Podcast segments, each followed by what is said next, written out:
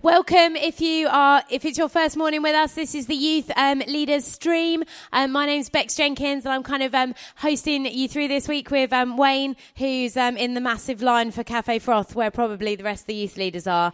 Because I don't know about you guys, but by Thursday, I am starting to feel the New Day tiredness burn. I feel like I hit the wall this morning um, when I was woken up by an air horn um, or a...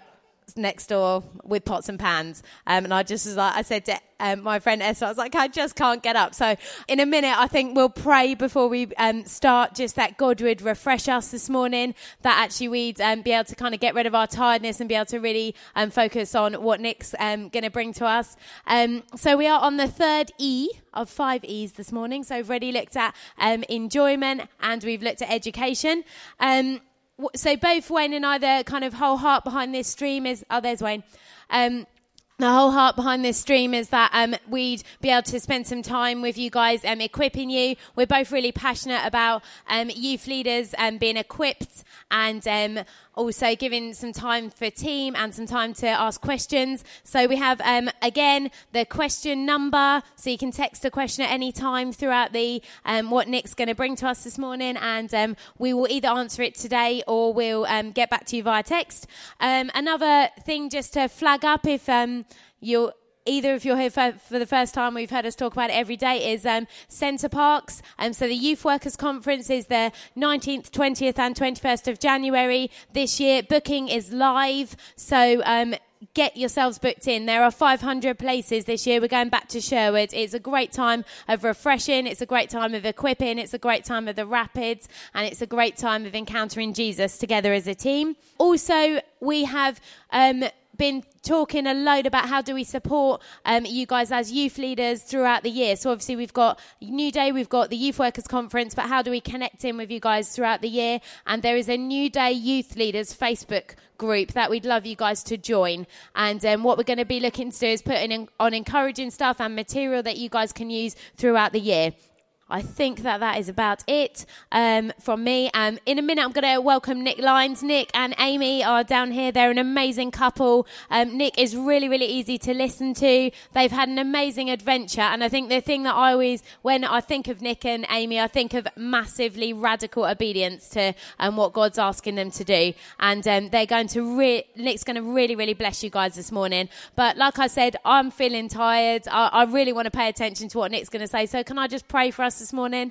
Um, so, yeah, Jesus, we just want to say we are here for you, first and foremost. God, I know we're here in our capacity as youth leaders, but we are here for you because we want to hear from you. We want to learn from you. We want to be transformed by you. And we want to know how to um, do what we love even better. So, God, would, would you just fall on us by your Holy Spirit? Holy Spirit, would you bring refreshment? Would you bring... Um, Our, an ability for us to listen even though we're tired, God, and would you um, do an amazing work in our hearts this morning, Jesus, because it's all about you, it's all for you. We we just want to um, love you even more as a result of what Nick shares with us today. Thank you, Jesus, for this opportunity just to take a bit of time out, um, and we pray you'd really bless us this morning. Amen.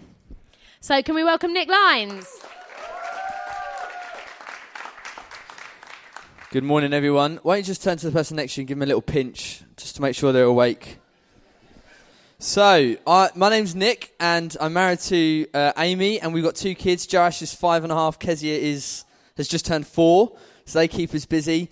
And um, we uh, last October we moved to New York City to be part of a church plant out there. We've come back just for a short season, just so I wait for Donald Trump to give us a visa uh, and all that. So we're hoping to go back to New York City and be part of that team for, uh, well, next ten years of our lives probably.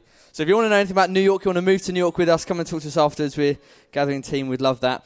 I um, just wanted to quickly share a little bit about my story with you. Um, my my journey is that I, um, in terms of youth work, I, I got saved fifteen years ago. I know I don't look old enough, do I? And we, um, uh, I got straight into serving with young people, uh, just volunteering on the team. And then it was about eight, seven or eight years after that, then the, the church then asked me to come on staff full time and lead the youth work over at Bishop Stortford. Um, and and I led the youth youth team for about five years on a full time basis. And then someone else came in and took over the specific team whilst we then did some stuff with a youth charity in our local town. We've launched a youth charity which is still going strong five years later. And so that's kind of my experience with, with young people. But, but But really for today's seminar, I just want to tell you a bit about myself and my own journey. And I uh, grew up in a Catholic home, church-going family, but didn't really get to know Jesus till I was eighteen. Um, and that was primarily because my dad died. And he, he was diagnosed with cancer. He went through, you know, an awful ten-month period. And um, it really caused me to think, what is life all about? And so I investigated Jesus and, and met him for myself. And really for the, the first five, six, seven years of my Christian walk, I was very works-driven, focused, uh, very busy, wanted to achieve, achieve, achieve. And what I've often found with God, and I don't know if anyone else would agree with this, but I often find he takes you through a crisis in order to change you. Anyone else notice that? You go through something that you think, what on earth are you doing, God? But he's doing it in order to to change you and mold you and make you more like him. And for me, my crisis was depression. And about three or four years ago, I, I hit depression and I completely uh, just, you know, shut down, basically. Uh, didn't want to get up in the mornings, just isolated myself. And, and the thing I ran to was alcohol. And it got to a stage where I was really questioning whether or not I was an alcoholic. You're wondering why Wayne's asked me to speak to you now, aren't you? And uh, but actually, it's been a three or four year process of loads of counselling, support, uh, prayer, of kind of walking through that and becoming a, a better equipped uh, father, husband, uh, dad. I've said that one already, haven't I? Uh, Christian, all those things. And God's really working on me. The reason I say that is because the platform from which I speak this morning is not one of having it all together. I'm not kind of speaking to you saying, this is how I've done it and you should all copy me. This is just, I'm, I'm saying I'm a broken person who needs Jesus. And uh, it's Paul Johnson who helps lead the team at King's Arms. He says this, um, we can try and be the strong one and eventually burn out, or we can be the weak one made strong by God.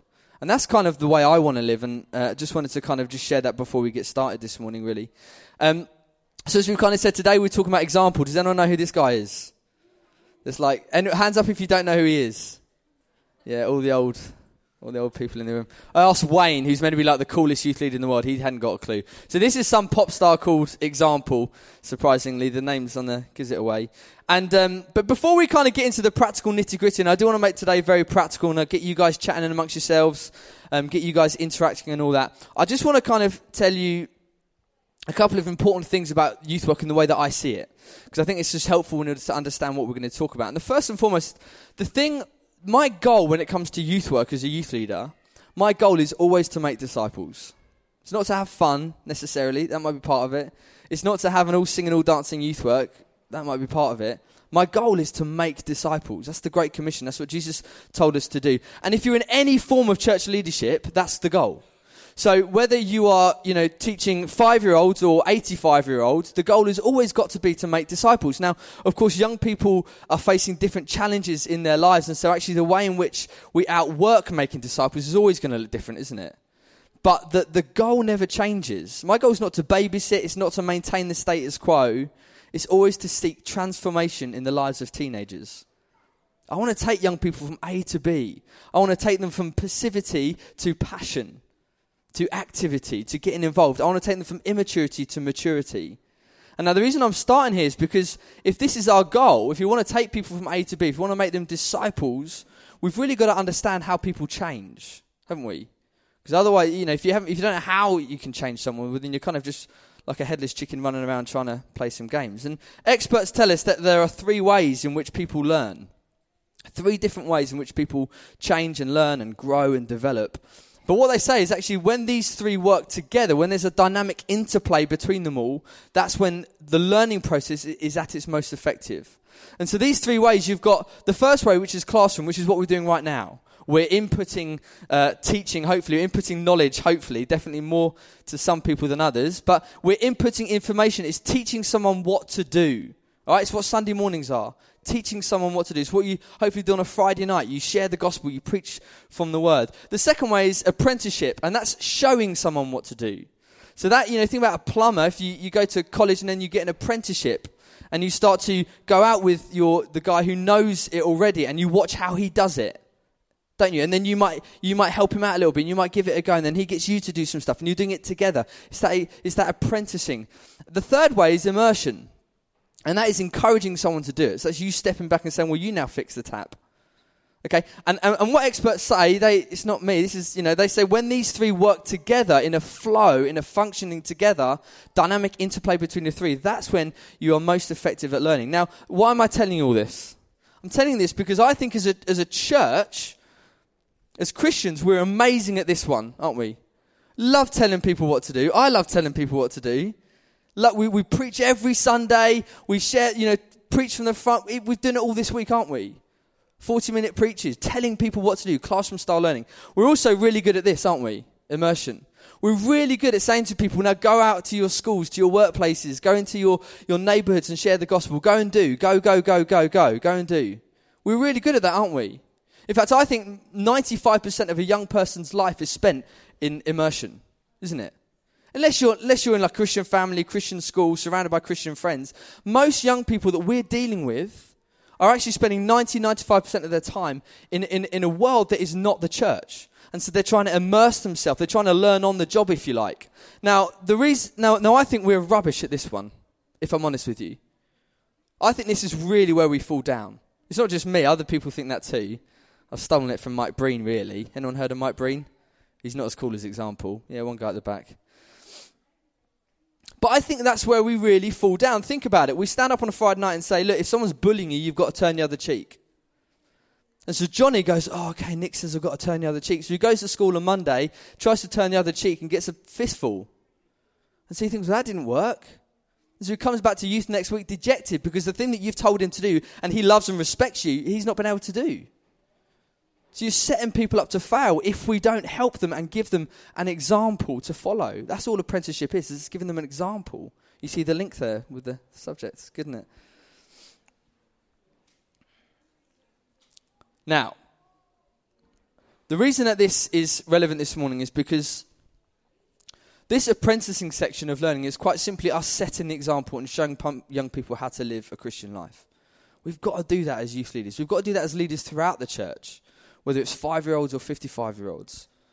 And of course, as I said, we could simply change the word apprenticeship, for example. Albert Einstein said, example is true leadership. Example is true leadership. Will, Will Rogers, he's an author, he says this, people's minds are changed through observation, not through argument. People might learn a lot here, but actually this is where the change happens. This is where they start to see it so they then can im- implement it here.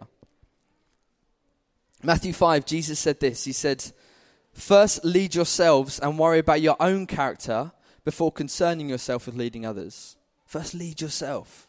How are you doing? In Luke six forty, he says this, the student is not above the teacher, but listen to this, everyone who's fully trained will be like their teacher. Do you get that? Everyone who's fully trained will be like the teacher. So he's basically saying you teach what you know, but you reproduce what you are.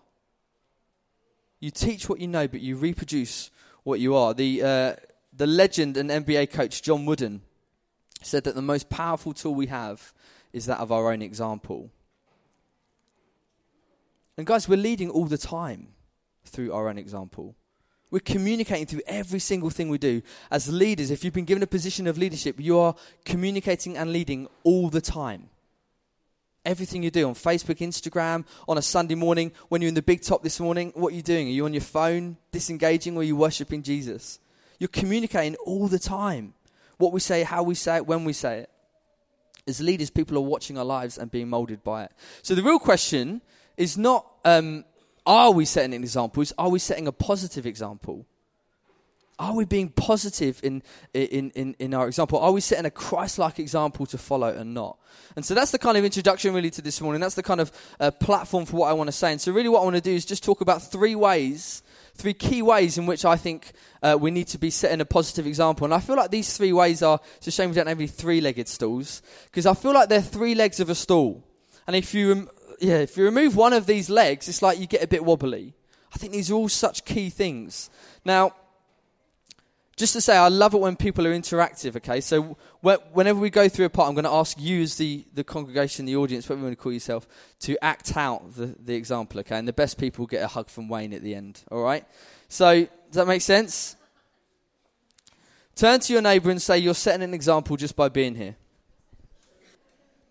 Some very polite Christians in this room. Thank you very much. Very kind of you. So the first way I think in which we um, set an example is we've got to get Jesus. So guys, I want you to act that out. How, show me how you get Jesus the most. Give me an example of getting Jesus. Look, this guy, a couple of you worshipping, the rest of you, awful example, very negative. There you go, Wayne, well done, I love it, that's good. Wayne gives the best hugs, by the way, he's a really good hugger. I've I've made a decision that my number one task as a leader is to fall more and more in love with Jesus.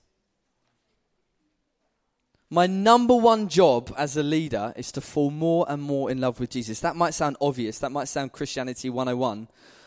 But you know what? We need to hear that. It's my absolute priority. Of course, you could replace the word leader with follower. And the reality is we are a follower before we're a leader. Do you realize that? You are a follower of Jesus before you're a leader, a youth leader. Your identity is in Jesus, not in your leader, not in, not in your role as a leader. When asked what the greatest commandment was, Jesus replied, love the Lord your God with all your heart, mind, soul, and strength. Anyone there yet? Anyone got that nailed? If you, you can come and take the mic if you have, and you can start telling us how you do it.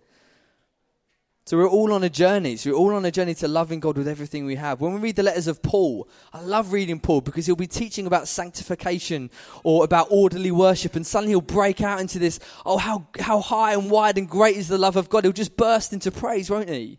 And that's because something in him is coming out. He's got Jesus so much that it just comes out. He's writing a letter. It's not as even it's like spontaneous discussion. He's thinking about what he's writing, and he can't help but worship on the, the pages that he's writing. You know, Paul wasn't a successful leader because he had a good strategy or because he was a clever preacher. You know, people fell asleep during Paul's preachers, didn't they? Gives me hope, right? He was successful because he was simply... Uh, because of his simply outrageous, radical, and completely abandoned for Jesus. That's why he was successful, because he gave everything to him. He loved him with all of his heart, mind, soul, and strength. Think about the example of Mary and Martha. Jesus comes to tea. Mary sat at his feet, listening, engaging, connecting, just, just hanging off every word he says. And Martha's off busy doing the youth rota. And what does Jesus say? He doesn't say, you're rubbish, Martha, but he says Mary's chosen what's right. Actually, our first priority is to sit at the feet of Jesus. It was George Muller. Anyone know who George Muller is? Yeah, definitely in a Christian camp. The first and great primary business to which I ought to attend every day is to have my soul happy in the Lord. That was what George Muller said. To get my soul happy. And what I want to say is actually getting Jesus and loving Jesus well is not something you just stumble into. It's not something you just wake up one day and go, oh, this, this is a great strategy I've discovered. Amy and I have been married for just over nine years now, and I can honestly look back at our journey, and, and you know, we've had some highs and, and have had some lows, haven't we? Times when I've been a good husband and times when I've been a bad husband. And I know that when, when we're doing really well as a couple, it's when we're really intentional with how we spend our time. I know that when we're doing well as a couple, it's when I'm taking time to date my wife, not just once a week, every day, taking time to date her and romance her, when I'm taking time to listen to her and share my feelings with her. Guys, do you know what your feelings are? Anyone connected with those yet? It's when I when I take time to empower her and encourage her. They're the times that we start to do better. They're the times when I fall more in love with her. And they're the times that I I, I want to spend more and more time with her. And it's, it's no different with Jesus, is it? Because faith isn't some religion or set of rules. It's a relationship with Jesus. He's a relational God who, who wants to know us and be known by us. So first things first this morning, I want to get you thinking about your relationship with Jesus. If I was, post New Day, was to come and spend a week with you, what would I see? What would I what would I think about your relationship with Jesus? What would my conclusion be? Would I walk away thinking, wow, he really loves Jesus? He's sold out for Jesus. Or would I come away being impressed by your work ethic and busyness? How, what would it look like? I know which one I want to be said of me. What about you? What I'm challenging here is, is this. Is Jesus your first love? Have we forgotten our first love? Are, are we in love with Jesus? Are we captivated by him? Do we enjoy spending time with him? Is he the first person we go to when things are tough? And is he the first person we thank when things are going well? if we want our young people to love Jesus, we've got to first show them how to do that. We've got to show them how to love Jesus well. And and loving Jesus, just to finish on this point, it, loving Jesus doesn't mean that you follow a set of rules and read your Bible every day and give to the offering and come to New Day. That's it's very easy to fake loving Jesus, isn't it? Very easy. That's what the whole gospel's about. And and and, and young people will see right through that. If if your connection and relationship with Jesus is broken, young people will see right through that. So what kind of example are you setting when it comes to loving Jesus? Just turn to your neighbour and answer this question. What one thing can I do to start prioritising Jesus more in my life? What one thing can I do to start prioritising Jesus more in my life? First thing is you've got to love Jesus. That's the priority above everything. Second thing, who can act this out? You've got to get serious. Show me your most serious face. Wow. That's good, Sam Kane. Well done. Wayne, you don't have to go far this time. Well done. Second thing is you've got to get serious. Now, what do I mean by this? I was asked at a men's conference probably about ten years ago, right? It's stuck with me ever since. I was asked this question by the speaker. Is there someone in your life who knows everything about you? Is there someone in your life who knows everything about you? And if not, why not? If not, why not? He was challenging us to take our walks with Jesus that seriously, to find people who would genuinely disciple, train, and challenge us. Have you got that in your life, guys? How seriously are you taking your walk with God? You see, we live with a very real enemy. The Bible says that the, the enemy is the accuser of the brothers. So constantly he's coming at me saying, you're not good enough, you're a bad dad, this preaches rubbish. Kind of hoping for some encouragement then, but... He's the accuser of the brothers. He's, he's, he, he masquerades as an angel of light. So he'll come and whisper in your ear, hey, it's okay. You can click on that website. Yeah, it's fine. Jesus still loves you. It's only one more beer. Don't worry about it. It's only a kiss. He'll whisper with his lies in your ear, masquerading as an angel of light. You know, the devil wants to kill, steal, and destroy. We have a very real enemy. And Hebrews twelve says that we are we should resist sin to the point of shedding blood. Anyone anyone got there yet? Resist sin to the point of shedding blood. John eight, when, when Jesus is pre- presented with the woman caught in adultery, and he beautifully dismisses the crowd saying, he who's without sin cast the first stone. What does he say to the lady? He says, go and sin no more. I don't condemn you, but go and sin no more. We've got to get serious with, with our character, with our lives, with our sin. And we do this by gathering with community, by getting people around us who know everything about us. Doing life was the model, uh, doing life together was the model that the early church set us. James five says, confess your sin to one another. Romans t- Proverbs twenty-seven says, iron sharpens iron. You know, I've been struck recently by the Lord's Prayer. How did Jesus teach us to pray? Our Father. He didn't say pray my Father or pray your Father. He said, pray our Father. He's saying the fundamental basis, basis of prayer is that it's to be done in community. It's to be done with one another. And this is who God is. I don't need to tell you this. The Trinity is a community within itself. God has put us to be in community. You see, the enemy's not messing around, and we need people, we need an army around us to support us and strengthen us. So I want to challenge you today, not only just to fall more in love with Jesus, but to find yourself in that genuine discipling relationship. And now here's the thing. Discipleship is another thing I think the church has done really bad at over the last few years. I don't know if any of you agree with me. But Mike Breen has written an incredible book called uh, Building a Discipling Culture.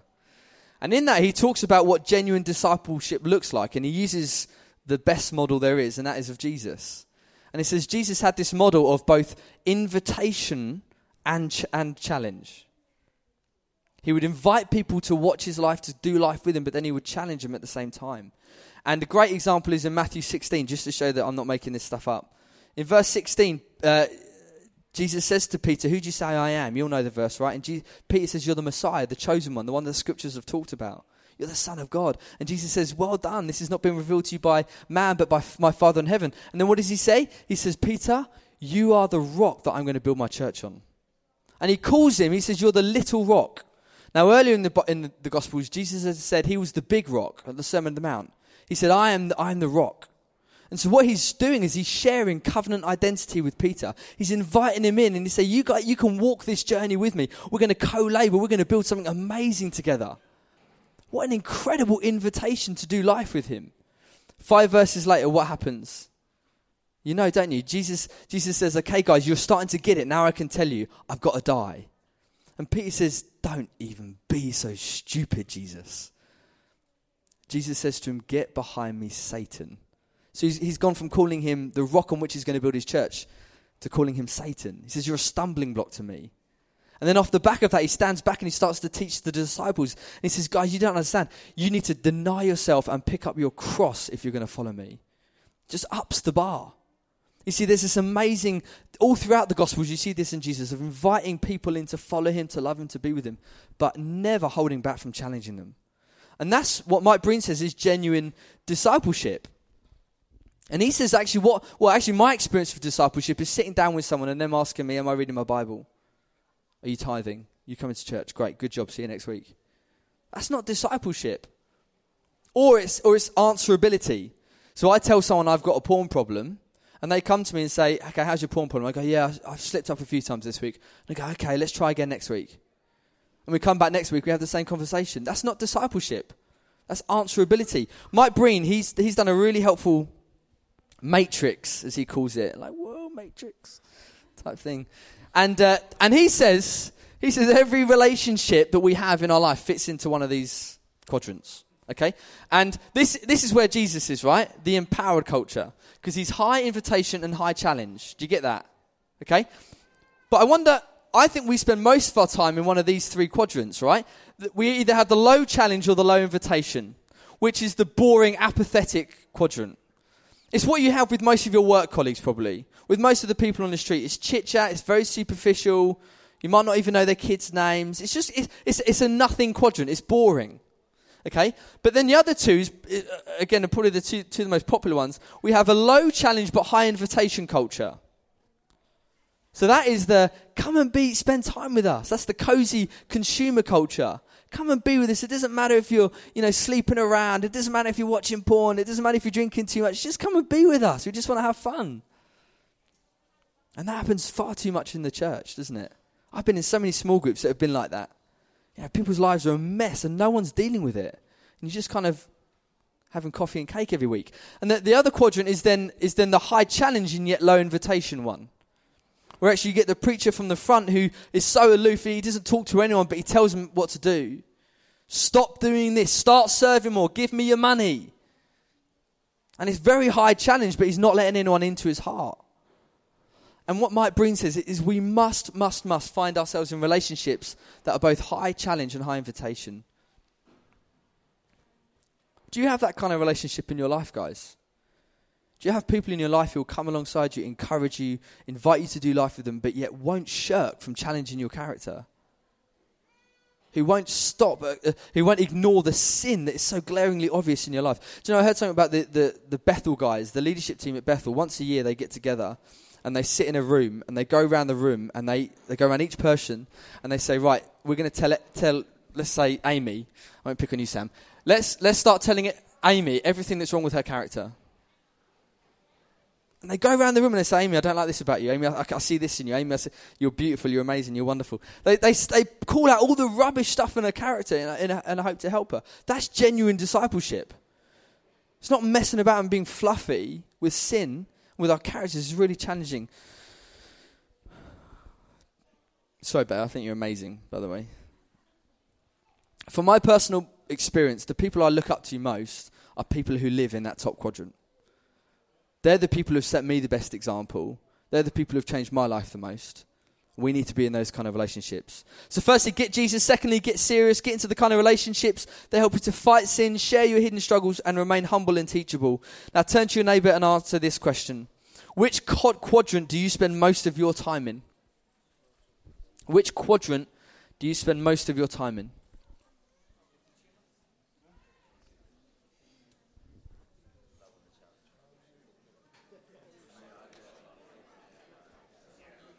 So first and foremost, as youth leaders, we're, we're followers of Jesus before we're leaders. We've got to l- get Jesus. Secondly, we've got to get serious. Who can guess what the third one is? Who can act this one out for me? Thir- thirdly, you've got to get busy. Esther Tibbet, well done, Wayne. Brilliant. Wayne gets her. Get Jesus, get serious, get busy, okay? Just see, I've made it as simple as possible for you guys to remember. I'm kind, aren't I, like that? Get Jesus, get serious, get busy. Now, what do I mean by getting busy? I don't mean like going on a romantic date or something. I, I think one of the most important things for any leader, but especially youth leaders, is that we are intentional with our time. Now, why especially youth leaders? I was thinking about this. If if I'm leading a church, or if, no, let's put it the other way. If I'm if I'm in a church and I have an issue, I take the initiative to go seek out help. Young people don't do that. They find it hard, really hard, to take initiative to say I need support. Okay, if I'm an adult and I've got a problem, I, I can go to my leaders, take the initiative, but also I can, I can more often than not express how I'm feeling and what I'm going through in an articulate way. Young people can't do that. There's so much change going on in their bodies and their chemicals and all the stuff that it's really hard for them to actually generally know what they're believing or feeling. And the other thing I, I found is that actually, it, as an adult, if I tell an adult what to do, if they've come to me for help, more often than not, they'll go and do it, right? Young people need a lot of help staying accountable. So as as youth leaders, we've got to change the way we lead, haven't we? And and and for me, this means that we have to be very, very intentional with our time. We have to be the ones who initiate the discipling process. We can't sit back and wait for young people to come to us. We've got to be the ones who learn to ask good questions. Not just talk at young people, ask good questions and listen. Try and get to the root of what they're feeling. We have to be the ones who, who help keep a, young people accountable to stuff that they've committed to doing. We have to be hands-on and much more intentional. Of course, this is just the strategy that Jesus used, isn't it? He, he, he wasn't some aloof preacher on a stage who had limited access like a celebrity to, to him, did he? He came and he got twelve guys around him and said, right, we're going to go on mission together. And and it wasn't just twelve guys, it was the seventy-two and it was the five hundred. And he said, let's go on preaching uh, missions together. Let's go and feed uh, five thousand with just a few bits of bread and some fish. He, he, he got into the nitty gritty and did life with people. It's just the example that Jesus did. He was busy. Think for a moment, what would it look like if Jesus was on your youth team? What would it look like? Would he be the one on his phone in worship? Or would he, would he would he be the one gathering his year group on a Wednesday night just to have dinner around his house? Would he be the ones taking the kids out on the street saying, let's go pray for some people? You know, one of my biggest, this is going to be a bit of a rant now, one of my biggest frustrations as a youth leader over the years is members of my team who who've seen their role as youth leaders as a tick in a box. Something they have to do just to fulfill a service uh, commitment. And they turn up on a Friday night, spend a couple of hours there and go home and forget about it till the next week. Honestly, one of my biggest frustrations as a youth leader. If you see youth leadership as a service or a duty, some, something you just need to do to fulfill a rota, then your young people, I guarantee you, will never ever reach their full potential under you. If you're just because you're not discipling them. Jesus said, go and make disciples. When we're, as youth leaders, we're in, the, we're in the business end of discipleship. We're in the business end of the Great Commission. Youth, lead, youth, youth leading is not a stepping stone to a greater ministry. It is the greater ministry. You're, you're doing the very thing that Jesus commanded all of us to do, and that's to make Jesus. For me, being a youth worker is a twenty-four seven role, twenty-four seven job. As a youth, youth leader, you're putting yourself in a position of taking responsibility for the young people that God has entrusted you to. How well are you stewarding the young people if you're just turning up for two hours on a Friday night? How well are we, you know, we're not stewarding the people that God's given us if we're doing that. It's not something to be taken lightly, guys. And what I want to, what I guess what I'm trying to say in this point is I want to encourage us to start taking initiative more. Start seeing our roles as the serious end of Christian ministry.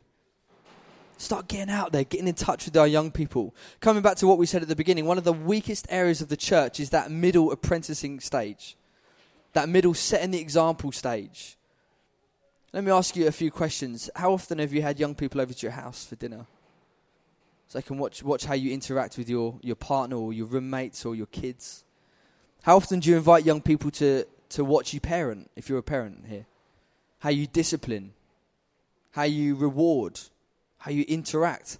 I remember I had some time uh, with a fairly well-known church leader, stayed over his house, and what he did, he invited me to come and watch how he did bedtime.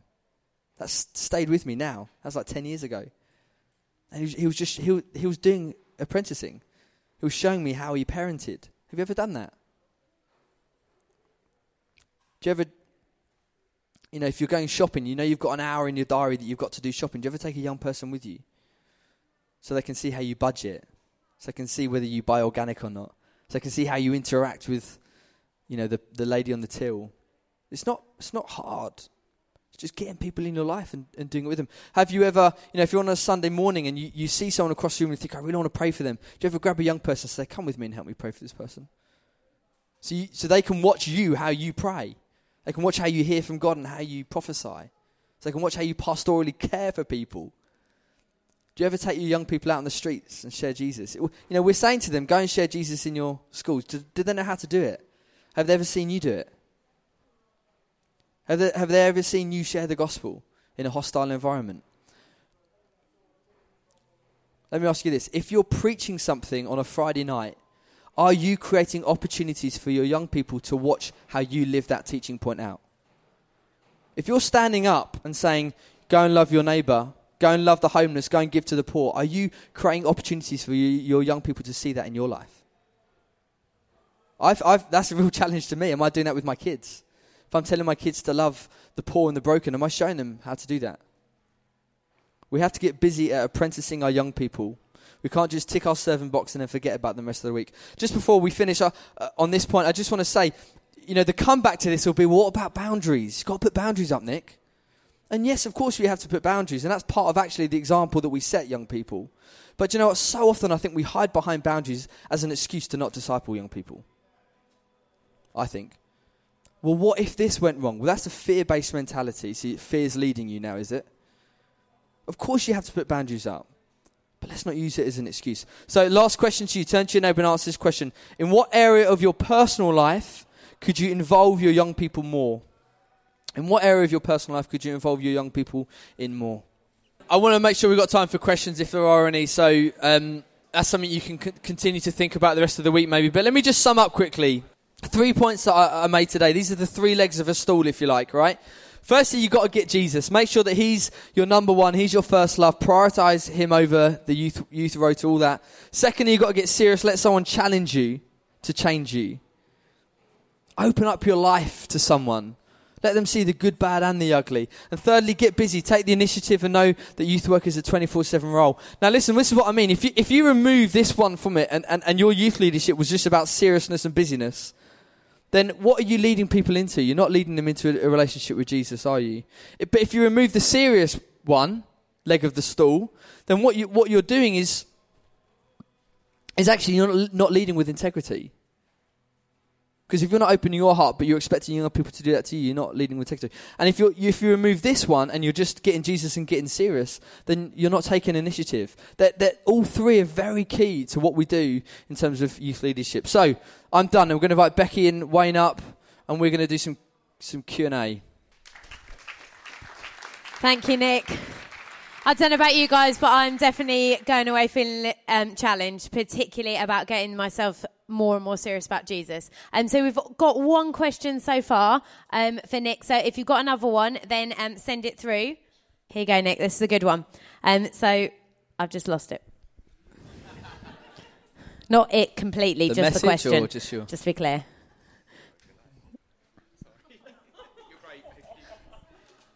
That was not leading by example by Wayne. Um, this says, hello. We have a couple of members of our youth team that are not making the best choices and decisions to be a good example for the young people. For example, living with their boyfriend, smoking weed, getting drunk and having one-night stands. They've been on the team for a number of years, but had started to make these choices over the last year. Do you have any advice on how to handle this? Would you keep them on your team to keep them connected, or would you suggest they had some time out? Thank you. Wow, Thank you. What a great question. Uh, Wayne and Bex, you guys can be thinking about a more gracious answer maybe as well, because for me, I think I would just kick them off the team, but that's not the whole answer. Man, that's a hard one. I think what I would do is I would want to um, I would want to make sure that I they're in a discipling relationship. And if they're not, I would want to be that discipling relationship for them. Um, I think I think this is a stage where maybe boundaries are helpful in terms of saying, well, why don't you take a season off the youth team? Why don't you take a season, take a step back and just have a season to reassess? Because I think you really find out what people believe by what they do, don't you? And so if they're living with their boyfriends and smoking weed and getting drunk, that communicates a lot about really what they believe and what's in their heart. So for me, I'd want to say, well, why don't you just take a step back? We'll give you some space. We'll meet regularly. And I just want to get to the root of what's going on, and, you know, have they, have they, you know, what's going on with their faith and where are they at, and just really walk them through that. That's more of a pastoral issue than a youth leadership. Well, I guess they're one and the same, but I don't know if you want to say anything else on that. I don't know if that's helpful. Really helpful. I thought, thought it was great. Um, something else that just came to mind that we did. So we've been looking at this whole thing as a team of how do we make disciples. So we looked at um, what, what, where are we want to lead, in, where, where do we want to lead our young people to, um, and then recognise that some of the places we want to get our young people to, that we as leaders, as a youth team, need to be there as well. So we just identified, well, what are some of the issues, the key issues in the youth group, but then also affect us as a team, and um, and then just spend an evening diving into some of those issues and saying, okay, where do we want to get to? Let's be real about about that. So I think the the initial thing I thought of was, I'd just get them off the team. You're not in a healthy place, you're not in a good place, you're not setting a good example, so actually you do need some time out. But then I think part of our role as, as as youth leaders, particularly if you lead that team, is to take your, your team to a place where they are being good examples. So um, so one obvious um, issue in that for us was, was drinking. So lots of our young people were getting to an age where they're going out and getting drunk. And I realised the culture in our youth team wasn't actually that great with it. They, they weren't setting an example. A lot of the youth leaders were just turning up on Sunday with hangovers and, and getting drunk and stuff. So I said, right, we need to address this as a team. What is our expectation of our youth, and how does that then challenge us as a team? And said, this is what we're going for. If you're not there, then maybe you do need to step off for a bit and, and get some time out. But but actually, that's what we're aiming for. So I think you do have to set the challenge high, as Nick's been saying. But give give context for invitation and say, let's go through this together. But actually, if you're, if you're not on board, like, then... then you need to you need to step out is is where I'd lie on that. So. The, the only other thing that comes to mind is um, is actually it's probably worth as well thinking about has that how's that, how has that affected your young people, and is it worth teaching into? Because as you said, you know, you're being an example all the time, and so if these person have young people on their Facebook or whatever, then have they seen that? Have they picked that up? Have they heard that? And and actually, what has that confused their thought processes on things? And so, I think just being aware of, like, is this something we need to address to the whole group? You don't necessarily need to say Dave and Tina are living together, but, you know, you could say we want to talk some hot topics and we want to talk about sex outside marriage or something like that. So it's a good opportunity to speak into those, I think, as well. Yeah, just don't let it just carry on, because it it will just breed an unhealthy culture within within the youth work. So, which is one of the challenges of having to address stuff with team as well as young people. Okay, we've got a few more questions. We'll just do a couple and then we can text. Um, Takes other ones later. So, one of our youth is quite um, disabled, both physically and in his mental um, development. He's fifteen, but still in the young, uh, younger group. We love him and treat him with equality, but have you any tips? Um, what of his future? that is, it's hard to include him with the stuff all the other youth need. Uh, do you get that? Oh, I've got this one apparently. Um, so we've got uh, a young lad who's actually still in our, um, still in the kids' work, but he's about to make the transition to youth. So he's um, two years behind his, um, like his actual age, um, the capacity of him um, as a person. And actually, we've worked really, really hard with his parents. So if um, that chaps or girls' parents are in the church, can I suggest that you actually talk to them, because they're actually in the best place to give you a hand. Um, also, the other thing to do is um, if you've got any teachers um, in your church, which you probably will have a million, is going and actually speaking to um, secondary and primary school teachers and getting advice on different learning styles, how to engage them. Um, I would be quite happy to talk to you, because I'm a primary school teacher myself. So I think it is looking for opportunities to engage them, but also being okay with their kind of um, journey in your youth work looking a bit different to the other young people. And it's about loving and including them when they are a part of it. So he's come up this, um, actually this, this lad's come up to New Day today for a day, because he's going to come next year for the whole week. And I just thought, actually, it will be a massive thing for him if he's coming next year, um, and having to stay the whole week. And his mum's even offered to come and help on the team so that we can support him really well. So parents, talk to them, and then um, talk to some teachers to look at how you can involve them. But don't be concerned about it looking different, because it will need to, because God made us all individual, didn't he?